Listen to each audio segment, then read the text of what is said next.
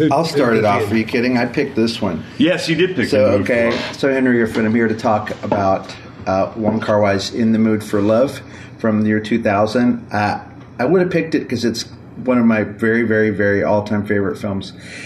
It's sort of timely to me because um, the New York Times film critics, A O. Scott and Manolo Dargis, just did a survey of the greatest films of the twenty-first century. And they notoriously left this movie off, and I thought it was the most glaring omission. Their list was There to Start a Fight. But I think this movie, which was released at the very beginning of the twenty-first century, is in some ways um, just a great way to start a new century of cinema, something that's so radically different from what's before it. But uh, instead of starting um, with a lot of specific, with a, a lot of details, I have one really particular question for you, Jonathan. Yes. It has to do with the main theme of In the Mood for Love, uh-huh. which is that sort of waltzy piece called Yumeji's Theme. Um, is that a catchy piece of music, or is it a catchy piece of music because he uses it nine times?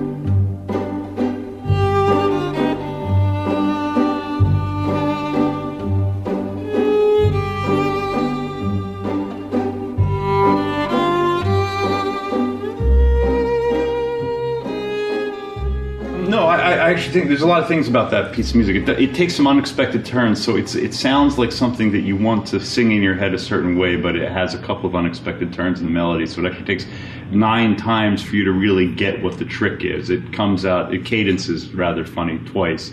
But I think the coolest thing about it is um, it's not... It's where he used it, which is just over those montages.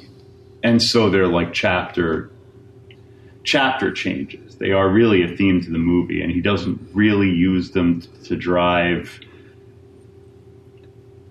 a- a- any of the any of the drama or any of that. It's it's really just there as literally as a mood piece, even in with the way the way that it's cut, even in with where, with where you're supposed to get emotional over yearning or things moving away, but nothing ever while they're actually proceeding with the film. I thought it was great. It's really like opera. Now, I realize I didn't quite answer your question, but what do I think? I think it's catchy also. It is. It really is. Um, this movie came out long enough ago that the first thing I did after seeing it was go purchase the C D of the soundtrack. Yeah. Um, and I listened to it a lot. Uh, the piece, that piece in particular was composed for another movie by Seijin Suzuki.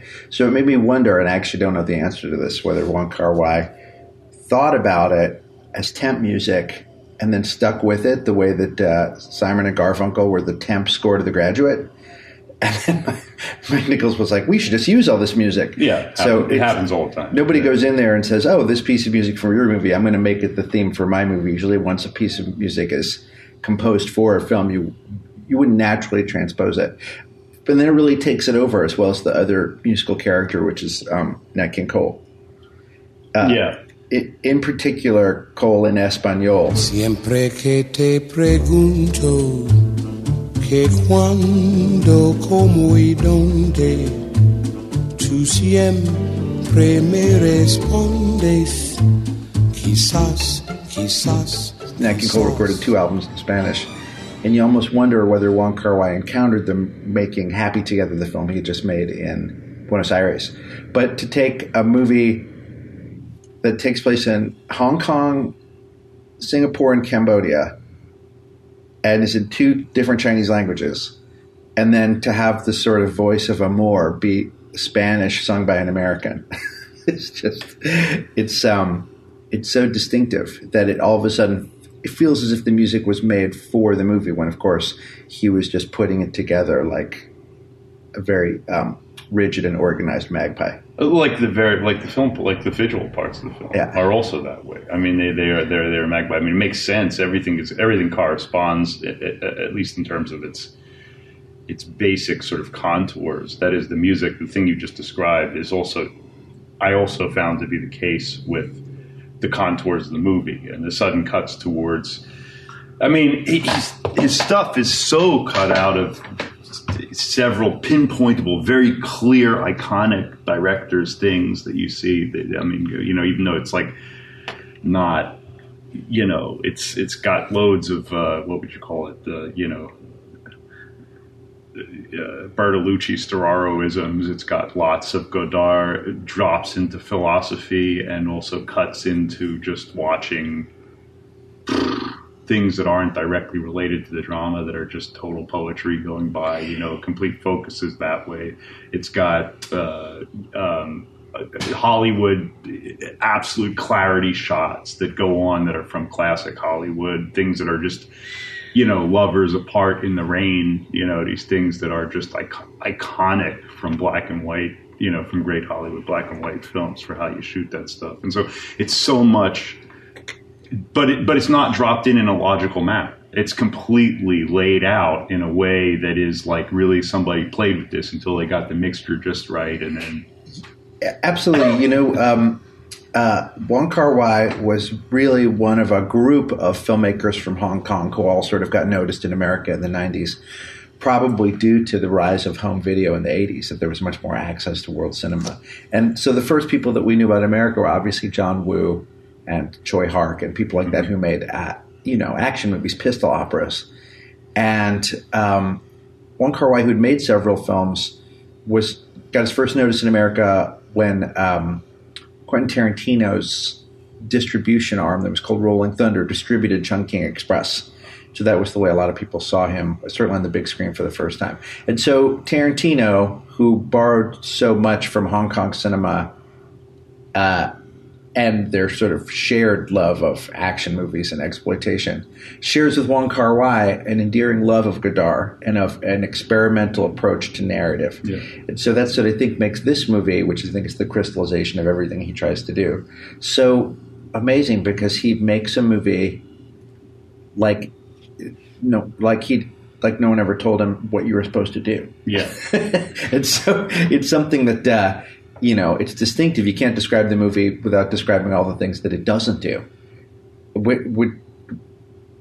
And the fact that it defies description is kind of the thing that I think makes me rewatch it again and again, because I, I watch it and I still don't understand it. But I keep watching, and I know that decoding it formally, uh, breaking it down to its parts, will still not reveal exactly what it is, which is the creation of a mood. Well, we were talking about this on the on the drive up. I mean, for me, I, I really resisted in this case reading tons of reviews or background information for the for the main reason that I knew, and I had this experience because I'm a Godard lover, and I know that the general tendency for people is to start off their reviews by saying it, it, um, it's not really put together in a way that's a narrative thing or any of these things. It goes, it's, it's a film poetry thing. They start that way, and then within a paragraph, they start trying to decode a narrative line through the whole thing.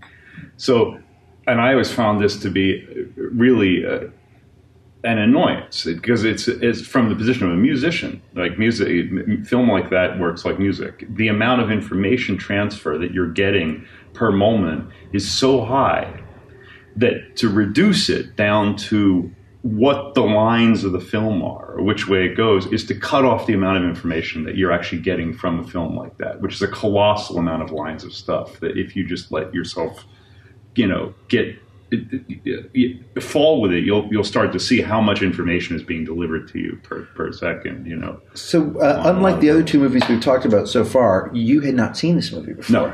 So tell me, what'd you think of it? I loved it.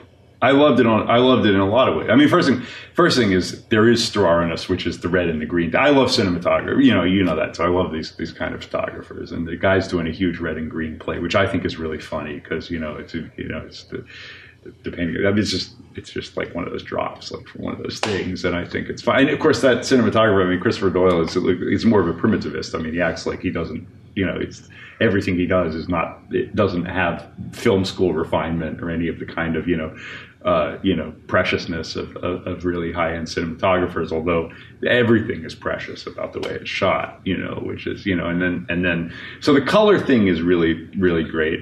There's a certain humor in it because these people are so elegant walking around really rough regions, right? Does she dress like that to go out and get noodles? It's that, yeah. You know? Mm. Yeah, and then, and then, you know, that's really funny. And then, um, and then there's the, the, the thing with, um, uh, you know, as I said, I mean, I, I love the fact that following this very strange theater that they that they carry on with each other, they decide to get into theater as a way to deal with the problem that they can't really fully get together on anything. So they get into this bizarre theater that is sort of Kaz, you're doing double takes, which you're already, you've already been introduced to doing double takes because they, they're doing them in the, the, the, they decide to cut double takes all over the place already. So you've seen this kind this kind of overlap going on. So you have a, you have you have you you now have the overlapping of the film and and that slowing down thing recurring now at the level of the prosaic narrative, of the prosaic dialogue thing. So this is really funny. And then when they realize they can't deal with the situation, then all of a sudden it cuts to this incredible philosophical thing and drops into Buddhism and a whole bunch of other stuff that, that, that in the drop of a line. The guy says, he, you know, he goes back in and he says, the whole world that was is no, I don't remember the exact quote, but he says that whole world no longer exists. Right? He goes in and yeah. says whatever, whatever, whatever happened is it's the same places, but I don't remember the way he said it. It's a very Buddhist line. It's a it's a movie that's you know, it, it, it's a movie of luscious rigidity, yeah. right? So uh, it's got these beautiful colors and music, and the style of it is so seductive, but the characters in it are sort of trapped by their clothes, by their mores, by their relationships. And so uh, uh, you might have encountered in some of the featurettes or something that one of the reasons that the movie is so rigid was because of the difficulty of shooting a period piece in a compacted place like Hong Kong. Mm-hmm. So they didn't have a lot of vistas. Yeah. They had to really pick alleys in certain places and go back to them again and yeah. again. And so that's why the movie, you know, the parts in Hong Kong, some of them were also shot in Bangkok and other places mm-hmm. in order to get the specific look of nineteen sixty-two and the early sixties uh, that they were going uh, for. So it's funny to know that this is a movie that you started off with something he might have wanted to do in Beijing and then he settled on Hong Kong. And that I think there might have even been a historical accident that involved them. There might even have been a historical accident involving them shooting at the Angkor Wat monastery mm-hmm. in Cambodia. But once you do, and then realize that's going to be the end of the movie, uh, you're right, it brings in aspects of Buddhism or religion, or it's just really the payoff to this idea that Mister Chow says, you know, if you have a secret, you should whisper it and then cover it in mud, right? Yeah. So that's what ends the movie. But the fact that it does so in such a profound change of time and place, it has a couple of quick epilogues that are in some ways like this violation of the tightness of the rest of the story. Well, yeah. But it's, didn't you think there was this... Uh I'm not sure if they're a violation. In other words, what they are is, that's why I said, it's really an information expansion. Like, it's, this isn't a violation, really. What would be a violation is to make it narrow and just make it sort of a, a costume drama of, of a period. Well, I do think uh, we've gotten pretty far. I've done my homework. I think I could summarize the plot of this. Oh, movie. Let's do it. That's a good good section. Great time. Really. It's a funny challenge. Uh, everybody knows this movie. You'd recognize the frame of it. But if somebody says, what is it about? You immediately go to themes because it's very difficult to say. You very quickly you would say, this is a story set in Hong Kong in nineteen sixty-two about two spouses of other people who are neighbors, a man and a woman. He's Mister Chow and she's Missus Chan. Uh, they meet each other after becoming neighbors and find out that their spouses are having an affair. And the way they deal with this is by gradually reenacting the affair themselves, each pretending to be the other person's other person. And uh, it takes things about as far as it can go. either they do consummate their relationship that they're pretending to have and we don't see it, or they never do. And it ends with him, uh, with them separating. Uh, in a slightly more detailed way, Mister Chow rents a room for himself and his wife. Missus Chan rents a room for herself and her husband. Uh, and then their spouses are gone on business trips all the time. These two keep meeting cute, as Ernst Lubitsch would say. They keep bumping into each other in interesting ways. And then they start to put two and two together and realize that their spouses are gone all the time with each other. Um, they each have somebody in the outside world that informs the way they think. She works for a man named Mister Ho, who has a wife and a mistress. She's constantly helping him, you know, buy multiple gifts and to negotiate keeping those two things separate. And uh, Mister Chow has a friend named Ah Ping, who is um, a little bit more lascivious, someone who is far more likely to like sleep around. And, you know, he tries to sleep with Missus Chan, which is not going to happen. But in other words, it kind of lets you know that these two people who are very rigid, that she wears these uh, high-necked dresses and he's always in a suit, um, that they are in a sort of emotional prison of their own design that isn't somewhat reflected by the mores of Hong Kong in the sixties. But it's really something that's very specific to them. And so they go as far as they can to pretend to be cheating, uh, but they can't do it because they don't want to be like them. The question is, what is the point at which you break what it is that you're trying to do, whether it would actually be sleeping with each other or having an emotional or actually having a full relationship and not just playing around with it. And then there's a series of uh, misses at the end. He goes to Singapore, wants her to join him. She doesn't or can't. Years later, he comes back to see his old landlady. They're gone. He doesn't realize that Missus Chan, who now has a child, is living next door. He doesn't ring the bell. He sees her old cigarette, and they leave separate. And he, you know, follows an old piece of wisdom, goes to visit the Angkor Wat monastery and whispers his secret, whatever it is, and covers it in mud. And that's sort of the end of the movie. And in a sort of historical way, it, it also coincides with the end of an era in Hong Kong, that things changed in the world. And so things changed for them. Uh, And that's it.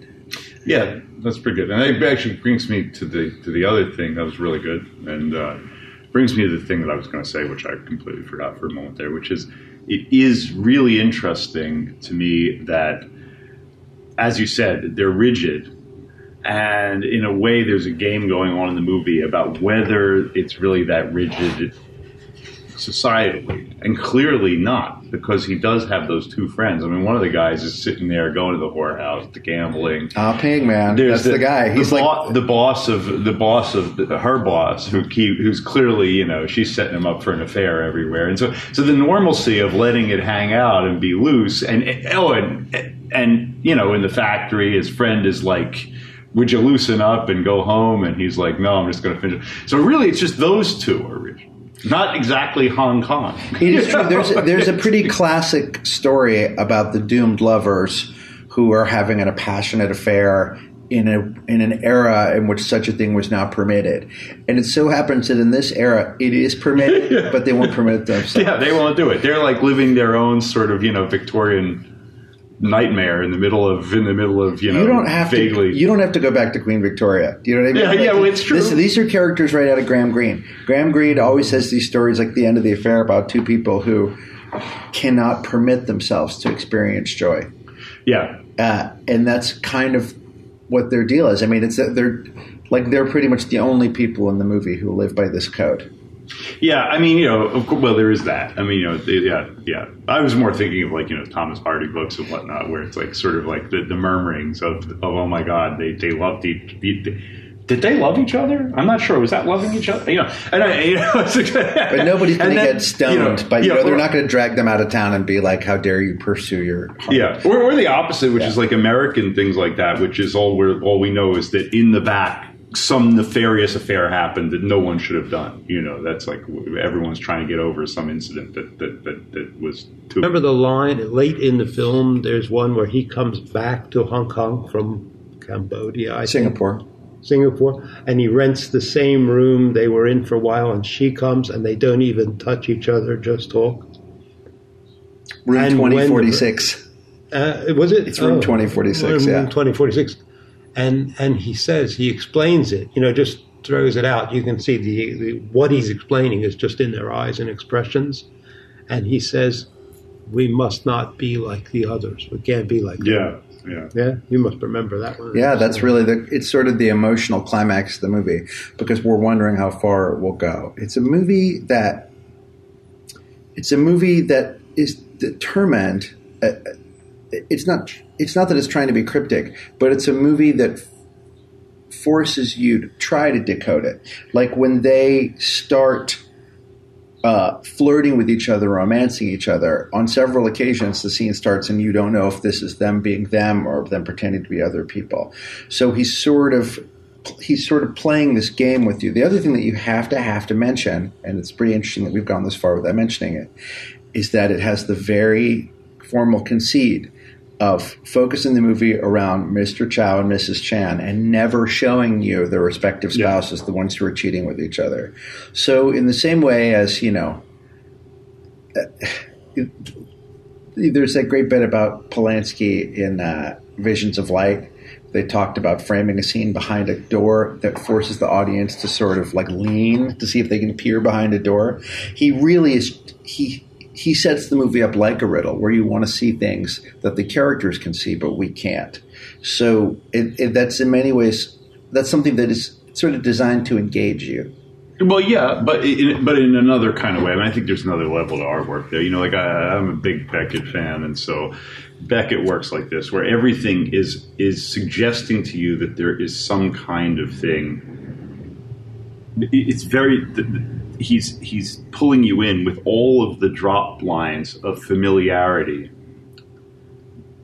that would lead you to suggest that you were supposed to be concentrating and coming out with some kind of meaning at the end of it. And he's doing it line by line, by line by line. It's an incredible feature of Beckett. And all of it leads you to, on the other hand, finally, when you've done that to your to, across your whole life or even across one book, you just feel what he's probably trying to get you to do, which is feel completely lost and helpless. So, again, here you have a, you have this kind of this kind of art, art artwork where it's giving you all of the feeders that would normally be there for you to follow something, but, but they're not really they don't really lead into each other that way. So and so you end up, but you but on the other, it's not like Beckett. You don't end up with that feeling. But I don't believe he's not trying to give you the feeling of Beckett. So in other words, they're both very successful that way. But he's trying to give you a feeling, and that's um, yeah. his goal. Anybody who looks at this movie and wants to get the correct answer, like, did they sleep together or not? Or what, you know, were they lying in that scene? Or like, you'll never be able to conclude the the tr- truth of what happens in this story, which is, I think, why he picked the Nat King Soul, the, Matt, the Nat King Cole song, Quizás, Quizás, Quizás, the perhaps, perhaps, perhaps song, because he really embraces the ambiguity of it. Mm-hmm. And I think in some ways by not paying you off and giving you that, you are really left with the feeling. You know, Paul Thomas Anderson has a great quote where he says, uh, you'd be hard-pressed to summarize the plot of Boogie Nights, but if I've done my job right, you'll always remember how it made you feel. Yeah. And so this is a movie – most movies tell stories and then leave you with a feeling. This is a movie that tries so much harder to create a feeling with aspects of story, but it's really left with you absolutely feel the lives of those people and not the spouses and not the romances and not the fact that she ends up having a kid and all this other stuff is not relevant. Just the part that existed between those two people. Yeah, well, it's cool. You know, I mean, it reminds me of like what, what, what you know, some people were calling for a while primitivism in music, which is uh, which was a funny period of, out there. But, but you know, guys like Pierre Boulez were trying to get folks like, you know, Frank Zappa or John Cage to interact with people that were considered academic composers. I mean, kind of introduced them as primitivists and music. It was funny that he said this, but really what it was is people that were far more concerned with idea and meaning than with, you know, with execution and skill and craft and these kinds of things. And it's very interesting because the Wong Kar-wai thing, it, Christopher Doyle always talks this way about those things too, and I, I like that. They forget it, get an idea, and then and then proceed from there, you know. And then I think I, I, I, I especially nowadays have a big feeling for that because the problem I think in in uh, in in the films now is that they're they've become so much related to m- monetization that it's really hard. It's really hard to find people that aren't hired just because they're good at the craft. We expect experts to well, experts at some kind of experts at some kind of technical maneuvering, and so then everyone has a technical maneuvering party, and at the end they don't really have a feeling. You, what you have is a thing like, "Wow, that was a cool movie." I mean, until, yeah. until movies are free to make and free to watch, it no, nobody wants to make a living doing them. Monetization will be an aspect of it. This movie was as lush as it is because Wong Kar-wai had a series of ever-increasing successes. Yeah. His previous film, Happy Together, he won the Best Director Award at the Cannes Film Festival, and so this was kind of his big shot. And twenty forty-six is probably an even more expensive movie. It's a science fiction movie. Uh, and then when that didn't really set the world on fire, he was made more... He, he, His most recent film, The Grandmaster, is like an actual wuxia martial arts story. Yeah. Um, which is, again, trying to find a way to the audience so that you can make the movie you want to make. That thing where, how can I give people, what is it, a vampire movie, but then also make it a, a, a personal movie in the style I want. Uh, Wong Kar-wai, unlike some directors who are just trying to create a movie in their head, he's a, it's a process. That this is a movie that he discovers in the making of it what it is he's trying to do. And the closest example of that would be Terrence Malick. Mm-hmm. And he has in common with Terrence Malick that he has exhausted cinematographers. That, like, Days of Heaven changed cinematographers after, like, the first year. And so did uh, In the Mood for Love. Chris Doyle eventually left and shared credit with another D P. Oh, uh, really? Who was yeah. the other D P? Um, well, now you're going to get me. He's... Uh, He's another fellow, oh my gosh. Chinese name, isn't it? Yeah, he works with Edward Yang or somebody, or worked with Edward Yang. I cannot remember his name. And some people would like to break down, oh, well, this is Chris Doyle's look, and this is the other guy's look, and he brought this stability to it. Uh, but in fact, I think it was all just of a piece. Wong Kar-wai and Terrence Malick, and then really the guy who kind of invented that approach, Stanley Kubrick, have to be true artists in the sense that people will give a year of their life. Like Maggie Chung said, I made this movie instead of making six other movies, but it was worth six other movies. You, to be part of this process, even if you don't know, and maybe even the director doesn't know. And then ultimately, I think he, I don't want to say ran out of resources, but at a certain point, he knew that the process of discovering a movie in production had to end. And then he had to cut it and figure out what it is. Hmm. And then he decides later, like, you know, quite famously, there's a deleted scene of their relationship going further than it's ever gone, where they go to the bedroom and disrobe. And uh, Paul Schrader said in an article in Film Comment that it's really the most amazing scene he's ever seen, but he knows it's not supposed to be in the movie, right? Mm-hmm. Because, and by removing it, he he adds an ambiguity to that question, like, we can't be like them. Like, what does that mean? Does that mean you're not going to fall in love? You're not going to have a true relationship? You're not going to have sex? Like, what does that mean? And in some ways, he answered the question more by shooting a scene and then removed it. So I don't think the deleted scene is real. I just think it's something that he wondered about, that he tried it out with. Sure. And so the idea that it's a movie that's... Um, it's the secret. Yeah. He doesn't make a he doesn't make a movie to sort of correlate with the screenplay. He makes a movie to see how can he get... How can he create a feeling? So there's no sense that, like, ending the movie in Cambodia or, or you know, using this song or that song. Of course, that's the perfect thing. It's just, it, you know, this isn't a Swiss watch. Some movies are so perfectly designed that they plague you. And this movie is not that. This, this movie is, is much more, about. It's much more like uh, finding a seashell where you're like, how the hell did this even get made? Sure, that's exactly what I'm talking about in terms of the drive for a feeling or having an idea initially that is that things are fall in line against or subservient to. And I think that's really, a, really, really not that, uh, you know, and the, the idea doesn't have to be definable like the way you, you know, most people think of an idea is, what's your idea? My idea is we're going to go to lunch at four. You know, I mean, just didn't really worry. Not that kind of idea. You know, so. It's it's why it's so bottomless to contemplate because, of course, the first thing you do is start to think about the colors or the outfits or the casting or the very particular style of shooting or, you know, the use of slow motion or varying frame rates at, you sort of want to you want to analyze the vocabulary. You want to design a lexicon and say, oh, every time he does this, that means that. Every time she wears this, that means that. Uh, but I don't think uh, – I think the fact that it, it's not like an allegory or something where you can no. just decode it. You can't. And so I think that's why I continue to go back to it again and again. I'll watch it. And actually, you know, this movie came out – it had a good run theatrically, but I live in Los Angeles and it played at the Monica Fourplex, the Lemley Theater Uh, in, in Santa Monica, and they played it on Saturday mornings at ten a.m. and I went every week. Yeah, I think wow. I saw this movie six weeks in a row because hmm. you just, I, the, because it continually, it's like the curtains open and you're in this world and the curtains close and you're like, what was that? Yeah, I read t- Tony Raines, who's the a pretty accomplished Wong Kar-wai scholar in English, who his interview alone is a lengthy featurette on the D V D. Wrote a book for the B F I, and he spent half the book trying to summarize the movie. Like, let okay, we can't really do this if I don't explain everything that you saw. And so even though I've watched the movie many times, I went back to read how you in forty pages would describe the movie. And it really is like uh, even the most detailed explanation fails.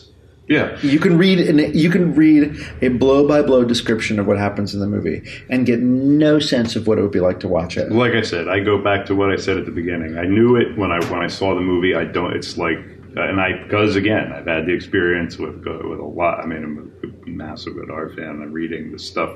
Anything written about it that isn't by him is usually just completely bizarre and way off the mark in terms of the reduction, because he's clearly not thinking that way, you know. So, but I, you know, and here was the same thing. So I just didn't even. I started looking, and I was like, "It's probably not going to. Not the way to go." Well, if ever there was a movie to watch without reading anything about it, I mean, I think I maybe would, depending on the viewer, I might give him a bit of a caveat emptor and say, "Don't expect this other thing," but I wouldn't tell them what to think or feel. Yeah, I'm never sure about that. You know, that's interesting that you say that about about, about giving them a caveat emptor. Um, I, I I always think that, you know, I mean, it's best to give the uninitiated observer absolutely no leads, just so they realize that they're going to have to confront that as an art form, as part of the art form in the world. If they come away totally confused or they hate it, at least they know that they couldn't resist it. It exists. Um, I, I have to, for, as a tribute to my father, the Latin scholar, I'd have to say I really meant to say caveat visor, which is beware. Let the understand beware. That, listeners. It's okay because so, also our, our producer here, opposite from me, is also a Latin scholar. Right. So there you go. Um, but I think, boy, I got to tell you, the desire to give anybody any sort of intro to this movie to say, just so you know, this is the movie where you don't see the other people, and it's not going to follow. It's because I want people to watch it twice the first time. Yeah, I just want you to, you know, that first. I don't want people to watch this movie and leave confused, even though I'm sure that what that's what has to happen.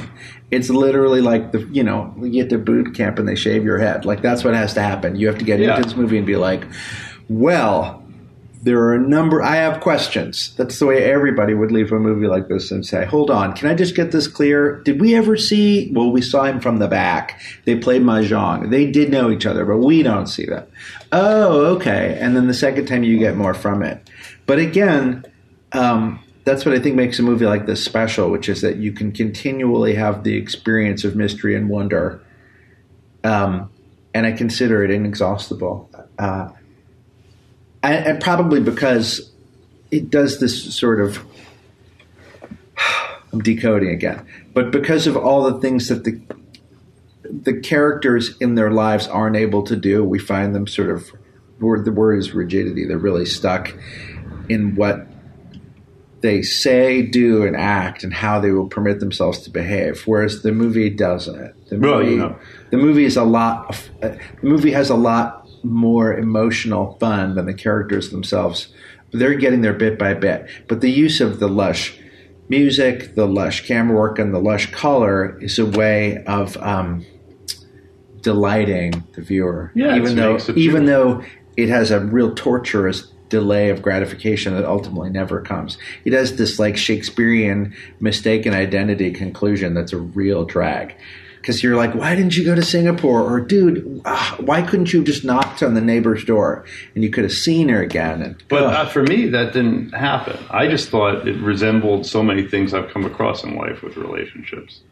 By the time, by the time that it's a thing that is likely to, maybe people are second guessing and thinking maybe we could get back that, maybe this, maybe that.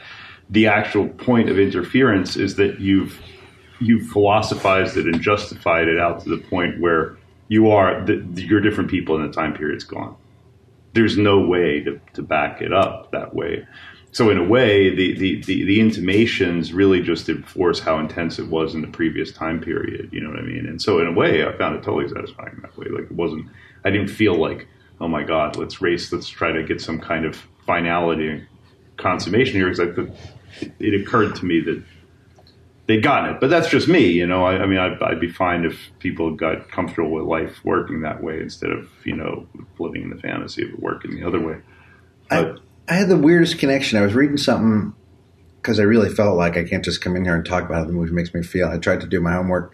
There's a, I think there's a character, it might even be Missus Chan, who has a name that comes up again and again in Wong's movies. And I thought, and they were trying to read some sort of symbolism into this. And I was like, you know, that could be the case. But Billy Wilder has like six movies where there's a character named Sheldrake. It might just be a name he likes.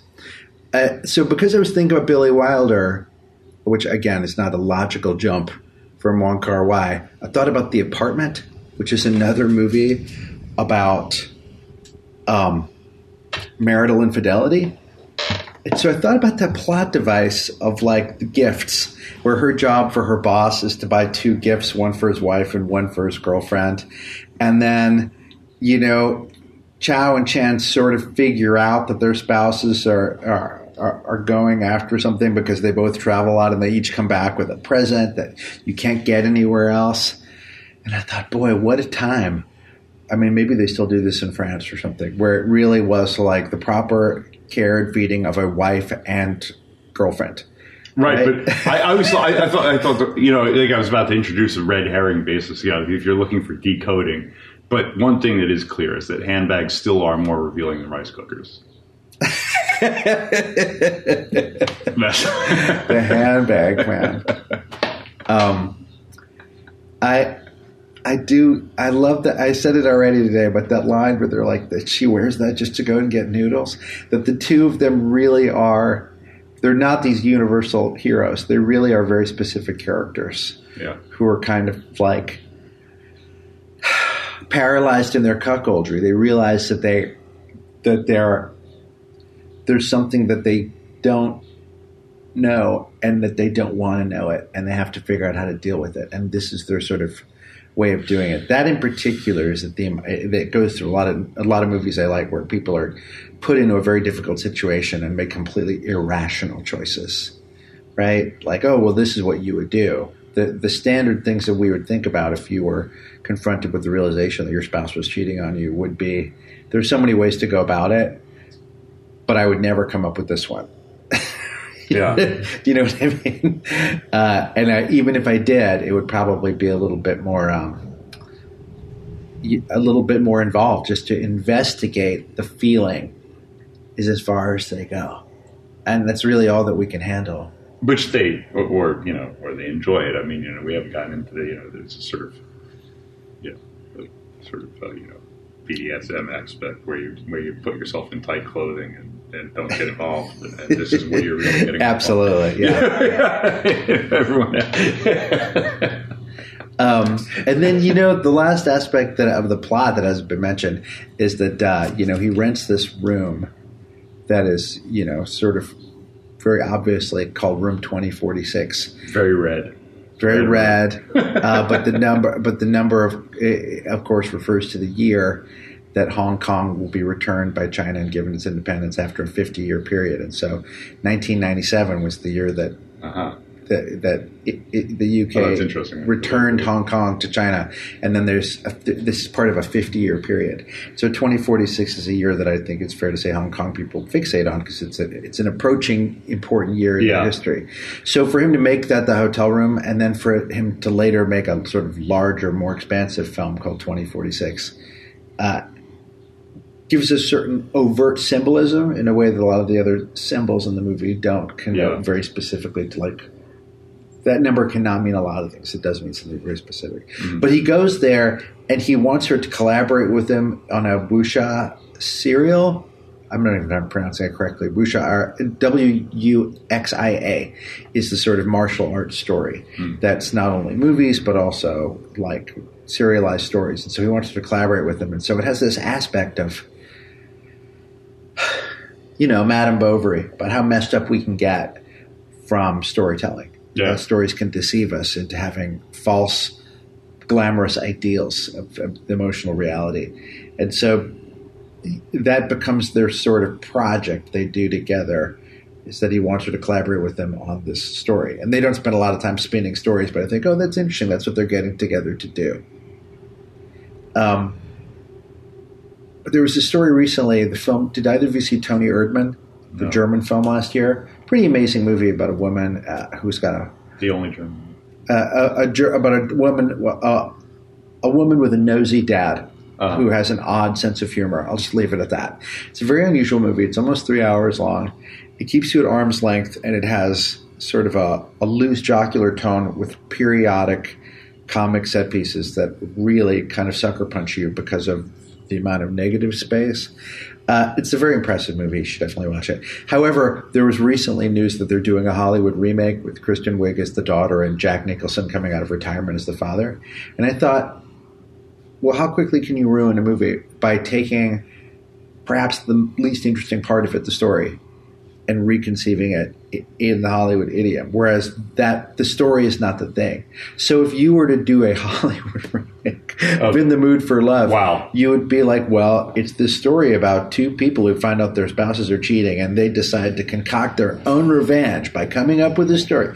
Like, there would have to have been a larger purpose to it, where this is a movie that doesn't at all – it doesn't feel like real life. It's a lot better. But uh, it – It's also not stylized in a story in a way that uh, it's not an emotional revenge story.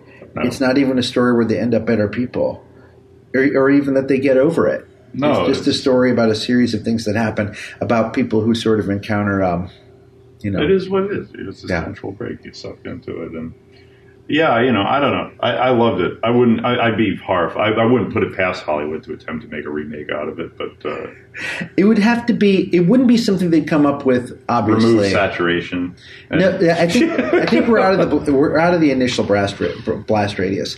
You know, uh, um, Tony Erdmann's a wonderful movie, and it sort of ran the table, won a lot of awards, and got a lot of attention. It probably should have won the Oscar this year for Best Foreign Film, and it didn't. I think that. The sense of a global market is uh-huh. what makes people do that.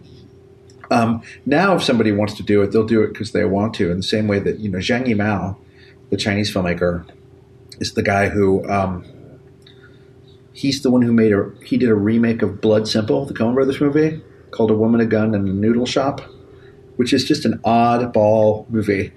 And you think, well, you can easily look at that movie just along all the other movies on your shelf or that you might be watching, and you'll say, well, whose bright idea was to do a Chinese remake of Blood Simple? Like, it was not market forces that determined that. It was Zhang Yimou saying, you know what, that movie has a great plot, but I think I could do it differently. And you'd be hard-pressed to find a more unusual take on the Coen Brothers than the Zhang Yimou movie. Yeah, but there's nothing wrong with that. That's a, different, that's a, this is, that's a whole different yeah. trip. That's like Don't, what Ghost Dog was yeah. for Le Samurai. I mean, it's not really a problem that it was like, you know what I mean? I mean, this, uh, we're going to, you know what I mean? Now, if you want to see an American remake of In the Mood for Love, why don't you watch My Blueberry Nights? Has either one of you seen this? No. no. Do you know the movie I'm talking about? No.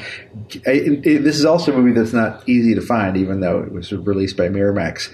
Wong Kar-wai followed up In the Mood for Love with his first film in English. Oh, okay. Which is a movie that is... If In the Mood for Love is about the colors red and green, My Blueberry Nights is a movie about pie. You have never seen blueberry pie with vanilla ice cream look better than it does in this movie. It's a luscious movie like this one. And it stars Norah Jones. Wow. Norah okay. Jones, uh, musician, uh, it, it, it plays this woman who's sort of on an American road trip. I need to say who's who. It's got Jude Law and Natalie Portman. Um, it's got Rachel Weisz. Um, It actually has a scene-stealing turn by the musician Cat Power. Do you know uh, Cat Power? No. She's fantastic. Chan Marshall is her real name, and she is great in this movie. And I'm like, why doesn't she do more movies? But um, it did not connect with audiences. It does not have a strong critical reputation. And I think in some ways what was mysterious and, dare I say, exotic by The Mood for Love uh, became that much more mundane. That what those characters were talking about in subtitles didn't seem it, – it just seemed a little stagier. Uh, you never know with a movie. Movies often get much better in the rearview mirror, removed from their initial context and our expectations of them. But it'd be fascinating to see if – like Wong Kar-wai, you can see – you can recognize any movie that he's done and be like, that's got to be him. Mm-hmm. Nobody else would have made Chungking Express or Fallen Angels or um, – I mean, even The Grandmaster, you wouldn't mistake it for a John Woo movie. Mm-hmm. Uh, he's just he's just someone who keeps you at a certain remove. Um, he wears sunglasses all the time. He wears sunglasses all the time, like great filmmakers do. he and he and Obscure Stammy keep the shades on. But you know what?